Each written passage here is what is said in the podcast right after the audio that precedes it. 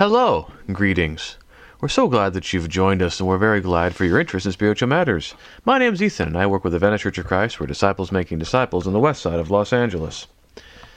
It is written in 1 Samuel chapter 13 and in verse 14.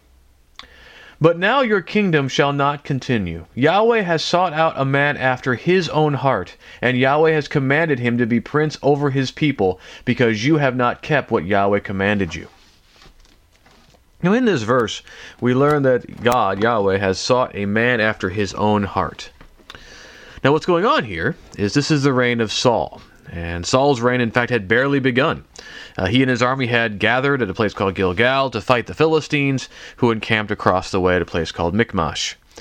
Uh, because the places weren't too far apart, uh, Saul got kind of uh, uh, apprehensive about the situation. He had asked Samuel to come and offer sacrifice before they'd go and fight, but Samuel seemed to be delayed. And Saul's looking, he's seeing that some of the men are starting to lose heart, that he's starting to lose some of his men, and so he took it upon himself, the text says, to uh, offer the sacrifice.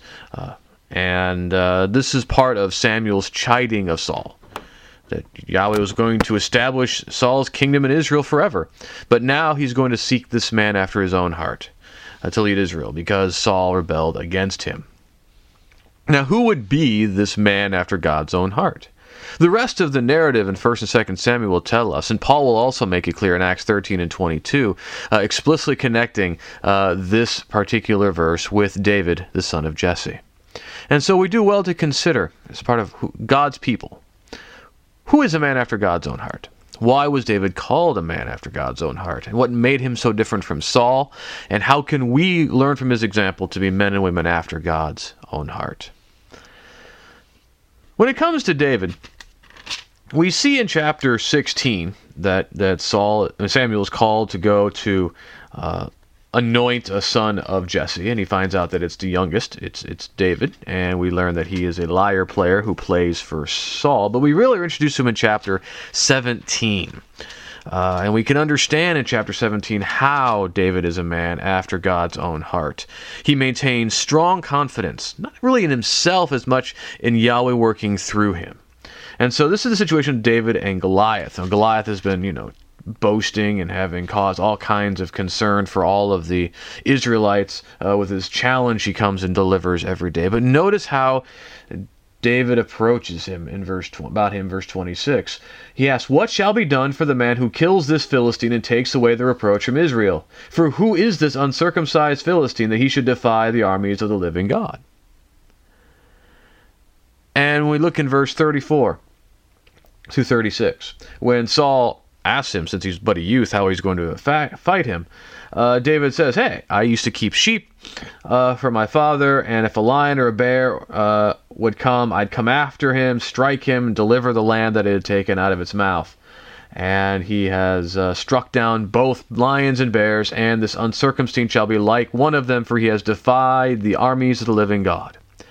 And when he's actually in front of Goliath, in verse 45 the taunt after after Goliath's taunt he provides his own taunt you come to me with a sword and with a spear and with a javelin, but I come to you in the name of Yahweh of hosts, the God of the armies of Israel, whom you have defied. This day Yahweh will deliver you into my hand, and I will strike you down and cut off your head, and I will give the dead bodies of the host of the Philistines this day to the birds of the air and to the wild beasts of the earth, that all the earth may know that there is a God in Israel, and that all this assembly may know that Yahweh saves, not with sword and spear, for the battle is Yahweh's, and he will give you into our hand.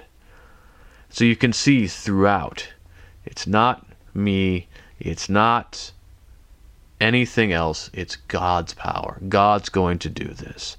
David is close to God's heart because David puts his trust in God and does not trust in himself. And throughout the rest of 1 Samuel, David will present himself as that humble servant. He's trusting Yahweh for his vindication.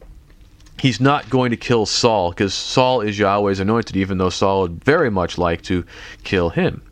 When Saul dies, David begins to gain power. But he even then laments over the death of Saul and Jonathan. He did not consent to treachery done in his name, even though it benefited him politically.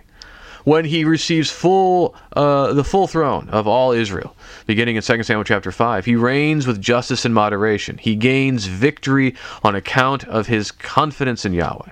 And of course, when we think about David, it's hard not to think of the sin he committed with Bathsheba. And that absolutely is a major mark against him. But even in that moment of, of despair, when it is made known to him the, the, the gravity of his sin and the consequences, we can then read in Psalm 51 the kind of heart David has. Because in Psalm 51 is the psalm that he goes to, to write and pray after uh, Nathan has confronted him with his sin. Have mercy on me, O God, according to your steadfast love. According to your abundant mercy, blot out my transgressions. Wash me thoroughly from my iniquity, and cleanse me from my sin. For I know my transgressions, and my sin is ever before me. Against you, you only have I sinned, and done what is evil in your sight so that you may be justified in your words and blameless in your judgment. Behold, I was brought forth in iniquity, and in sin did my mother conceive me. Behold, you delight in truth in the inward being, and you teach me the wisdom in the secret heart. Purge me with hyssop, and I shall be clean. Wash me, and I shall be whiter than snow. Let me hear joy and gladness. Let the bones that you have broken rejoice. Hide your face from my sins, and blot out all my iniquities. Create in me a clean heart, O God, and renew a right spirit within me. Cast me not away from your presence, and take not your Holy Spirit from me. Restore to me the joy of your salvation, and uphold me with a willing spirit.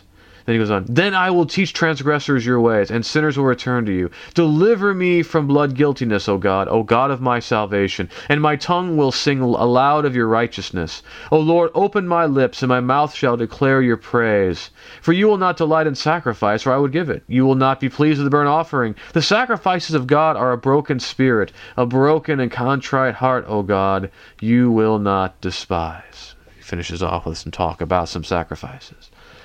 So you notice throughout there how, how David, even in his moment of transgression, he calls upon God, he, he admits his sin, he wants to be forgiven, he wants to take the opportunity to convict others of sin. He does not want God to take his spirit away from him. And he understands that it's a broken and contrite heart that is precious in the sight of God, which is compelling for a man who is a leader of Israel and who has all the reason to boast and vaunt in the world, uh, yet doesn't because he understands who he is before God. Unfortunately, Psalm 51 has been used to suggest total depravity, original sin. Yes, uh, he speaks in powerful words, I was brought forth in iniquity. That, that's how he feels. And if we're honest with ourselves, if we've had moments where we've recognized great transgression in our lives, we feel the same way. So David's giving voice to that feeling, even if that feeling is not objectively correct we can feel the anguish that David's going through because of his sin. And the rest of Second Samuel especially is really David living out the consequences of his actions. He sees his children rape and murder each other, even uh, trying to overtake the throne. But throughout, David will continue to accept his fate. He trusts that Yahweh will provide him redemption and deliverance. In the very end of Second Samuel, in a story we also see uh, in, a, in, in, a, more contextually accurate spot in, in 1 Chronicles 21, David has made an authorized census. And and because of that, there is going to be a great punishment that he's that the people will have to endure. And so at this point, it's Gad. Gad is the one who comes to him uh, and tells him that he's going to have to decide what uh, it's going to be done here. And so the uh, one of the, the things offered to him. Shall three years of famine come to you in your land or will you flee three months before your foes while they pursue you or shall there be three days pestilence in your land? Now consider and decide uh, what answer i shall return to him who sent me yahweh. So david said to him in verse 14 i am in great distress. Let us fall into the hand of yahweh for his mercy is great but let me not fall into the hand of man. And so there would be a pestilence, but the pestilence, the hand of the angel of Yahweh would be stayed at the place where the temple would be built. And so even there, you see let me fall into the hands of Yahweh. His mercy is great. Let me not fall into the hands of man. Now, in his older age, David would direct his efforts toward preparing to build a temple for Yahweh because he was told, hey, you're not going to build this yourself. You have too much blood in your hands. Your son will do that for you. But he made sure, and, and, and we can see this in the rest of the First Chronicles account of David's existence, that all the arrangements were made for his service. Now, not mention, but during uh, earlier times, we can see his devotion to Yahweh and his purposes with the retrieval of the ark. The ark, uh, first they tried to move it. Uzzah tried to balance it. it. The whole thing was wrong. Uzzah was struck dead, so David made sure it was done right. It's brought to Jerusalem. He danced before it in such a way that caused his wife Michal to look at him with contempt. But in the end, it was Michal who was spurned, not David, because David was dancing with great joy because of what it meant for the ark to be coming uh, into the city of David that he had been able to win. David made provision to organize the Levites for their service. He decreed the use of instrumental music in the temple and those who would play them. And that order will be remembered when Hezekiah restores it and speaks of it. It's commanded by David, and it is done through the spirit that is present in David. David made sure that at the end to exhort Israel, and especially Solomon, to make sure the temple would be built in 1 Chronicles 28. That was very important to David. And so from beginning to end, in everything he did, David put his trust in Yahweh and he trusted in Yahweh over anybody else, and he would rely on Yahweh, he would come back to Yahweh, and all these things. Now we can see this especially powerfully when we contrast it back with Saul. Because in 1 Samuel 13, where we read about God seeking one after his own heart, David had not been called yet. It's an indictment of Saul's behavior. And we can see why Saul fell short and where David succeeded. Now, Yahweh had commissioned uh, Saul to exact vengeance on the Amalekites in chapter 15 of 1 Samuel. He did so, but he didn't entirely exterminate Amalek as he had been commanded. And what's fascinating in, in this exchange that you see between uh, Samuel and Saul on this account is um, that Saul will say to him, Blessed be you to Yahweh, I have performed the commandment of Yahweh.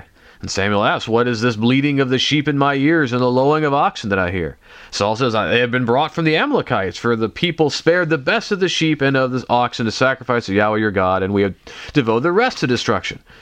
But Saul, Samuel tells him, Stop, I will tell you what Yahweh spoke to me this night. You know, he went through all these things and, and, and condemned. Asked why he didn't obey the voice of Yahweh. But Saul will protest, I have obeyed the voice of Yahweh. I have gone on mission. I have devoted the Amalekites to destruction. But the people took the best of the spoil to offer to him. And then Samuel cries out, Has Yahweh great delight in burnt offering and sacrifices as in obeying the voice of Yahweh? Behold, to obey is better than sacrifice, and to listen is than the fat of rams. For rebellion is as a sin of divination, and presumption is as iniquity and idolatry. Because you have rejected the word of Yahweh, he has also rejected you from being king. And that's when Saul realizes his transgression. And Samuel, of course, will pray for him, but the, it's been done.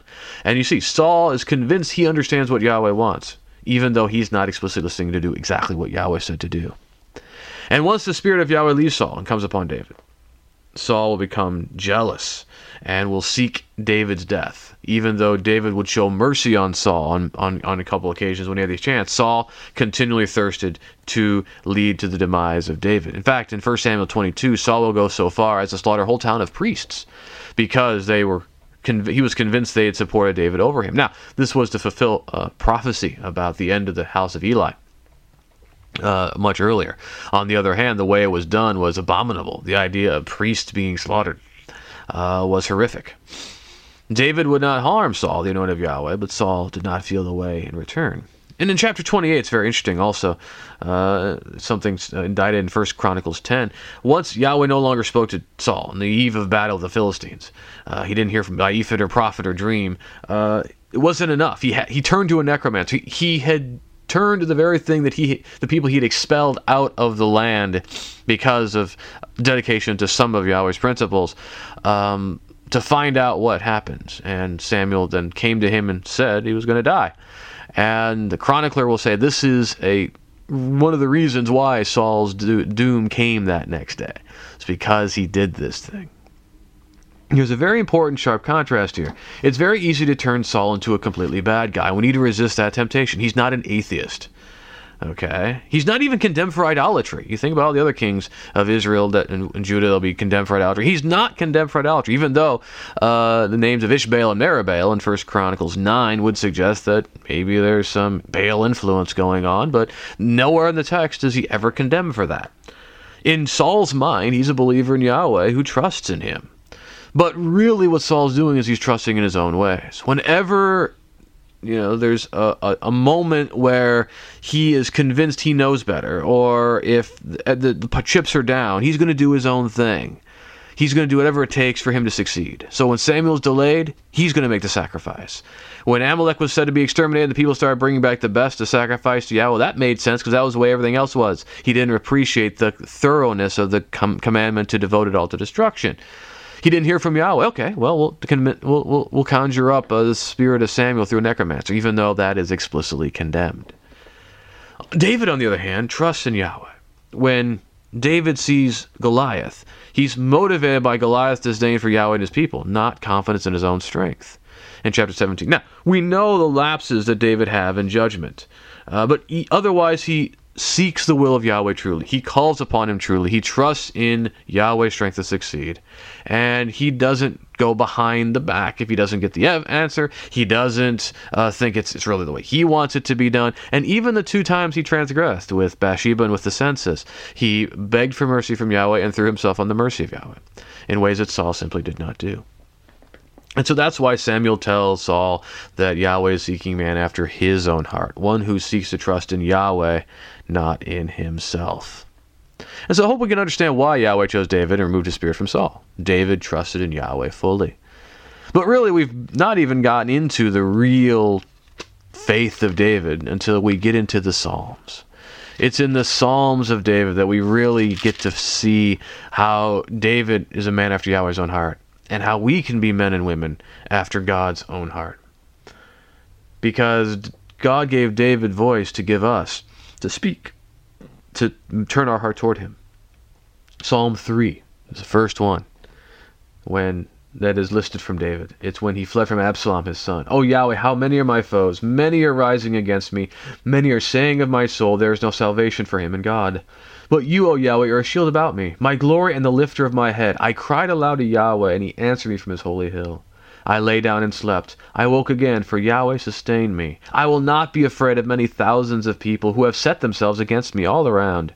Arise, O Yahweh, save me, O my God, for you strike all my enemies on the cheek. You break the teeth of the wicked. Salvation belongs to Yahweh. Your blessing be on your people. So he's crying out for distress. He's in distress. He's got enemies around, but he puts his trust. You know, you, I will lay down. You woke me. I'm awake because you sustain me. You will destroy my enemies.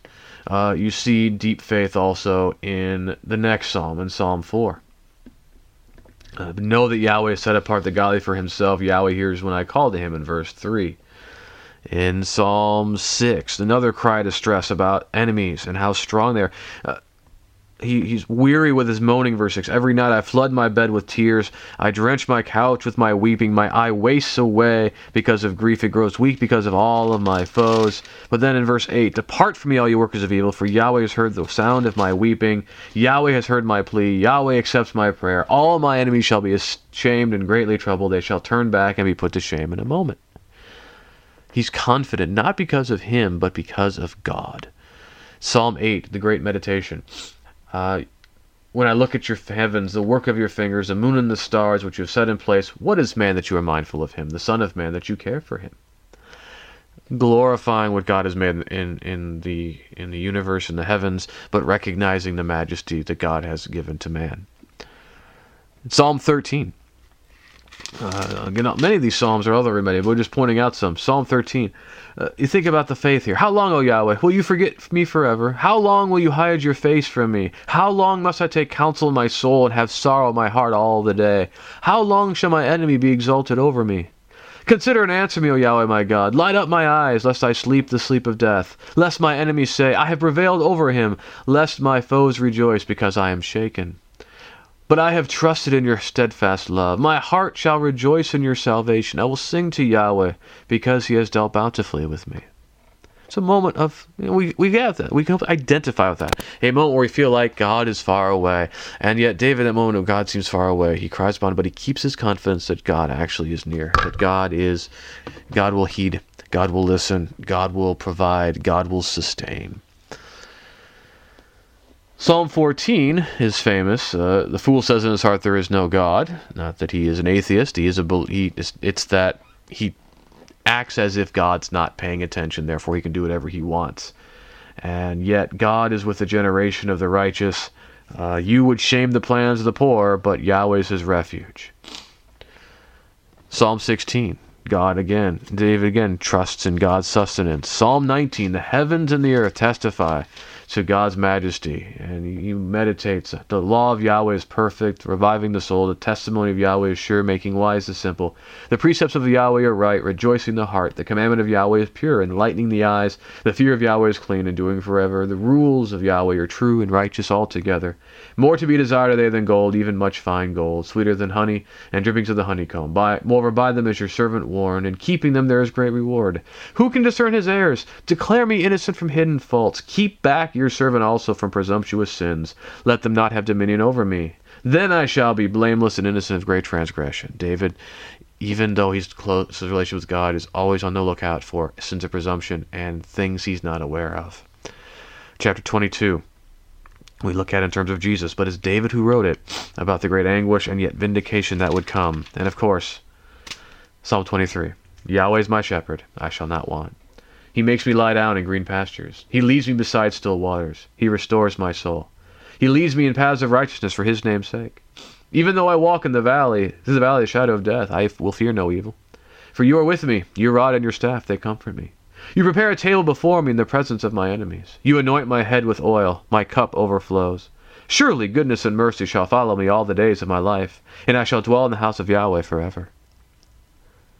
We could spend long time going through all the Psalms of David and seeing how his great faith is manifest, and, and, more importantly, that he gives the people of God voice to speak to God, to talk about their troubles, to talk about their moments of crisis, their, their, their moments where they need healing, the moments of, of lack of faith, so that they can come back to God. And, and there's a, a very powerful form of, of psalm that we see in here, many lament psalms. But in these lament psalms, lament psalms by David don't just end in lament. They don't just sit there. David brings them back to a point of faith. And that's how we can become men and women like David, men and women after God's own heart. It comes back to faith that in the end we cry out, we have our anguish, we have our distress, we have our issues, we have our problems, but in the end we trust that God is there for us, that He is, He is our Creator, and He has uh, maintained His steadfast love toward us. How can we develop that faith? Well, a way forward would be to imbibe David's meditation the Spirit in the Psalms, to make his words our own, to grow in them until we can cry them out with any hint of hypocrisy or inconsistency. That from them we draw the same strength and faith that uh, the people of God have drawn for generations. So, yes, Yahweh has sought a man after his own heart in the days of Samuel and Saul, and he found him in David. Is David perfect? No, and that's also important. Uh, to be a man after God's heart doesn't mean that you're perfect, but it does mean that you need to be trustworthy. David put his relationship with Yahweh above all else and trusted in him, deeply trusted him in every respect. And it's for this reason, in 2 Samuel 7, that Yahweh would make David's house last forever. So David was after Yahweh's own heart. He loved him and ruled well over his people. And from David would come Yahweh in the flesh. Jesus of Nazareth. He is the one we should follow and embody. In Romans 8:28, become conformity to the Son. In 1 John 2, 3 through 6, that we do his commandments and that we walk even as he walked. And therefore, let us be men and women after God's own heart, following after Jesus and the example of David, uh, our ancestor in the faith. We hope that you've been benefited by this, and if you have, we encourage you to share it with your friends, family, and others on social media if we can be of any service to you. If perhaps you'd like to learn more about us, if you'd like to uh, Bible study, prayer request, um, maybe you'd like to meet with us, uh, you can find us online at VeniceChurchOfChrist.org. We're also on social media. Uh, perhaps you'd like to contact me personally. If I can be of any service, please uh, reach me at my website, uh, deverbovitae.com. That's www.deverbovitae.com. I again thank you. Have a great day.